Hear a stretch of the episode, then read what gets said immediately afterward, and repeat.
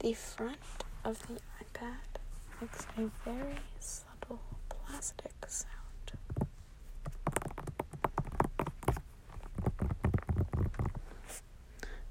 It's because it's hollow, kind of.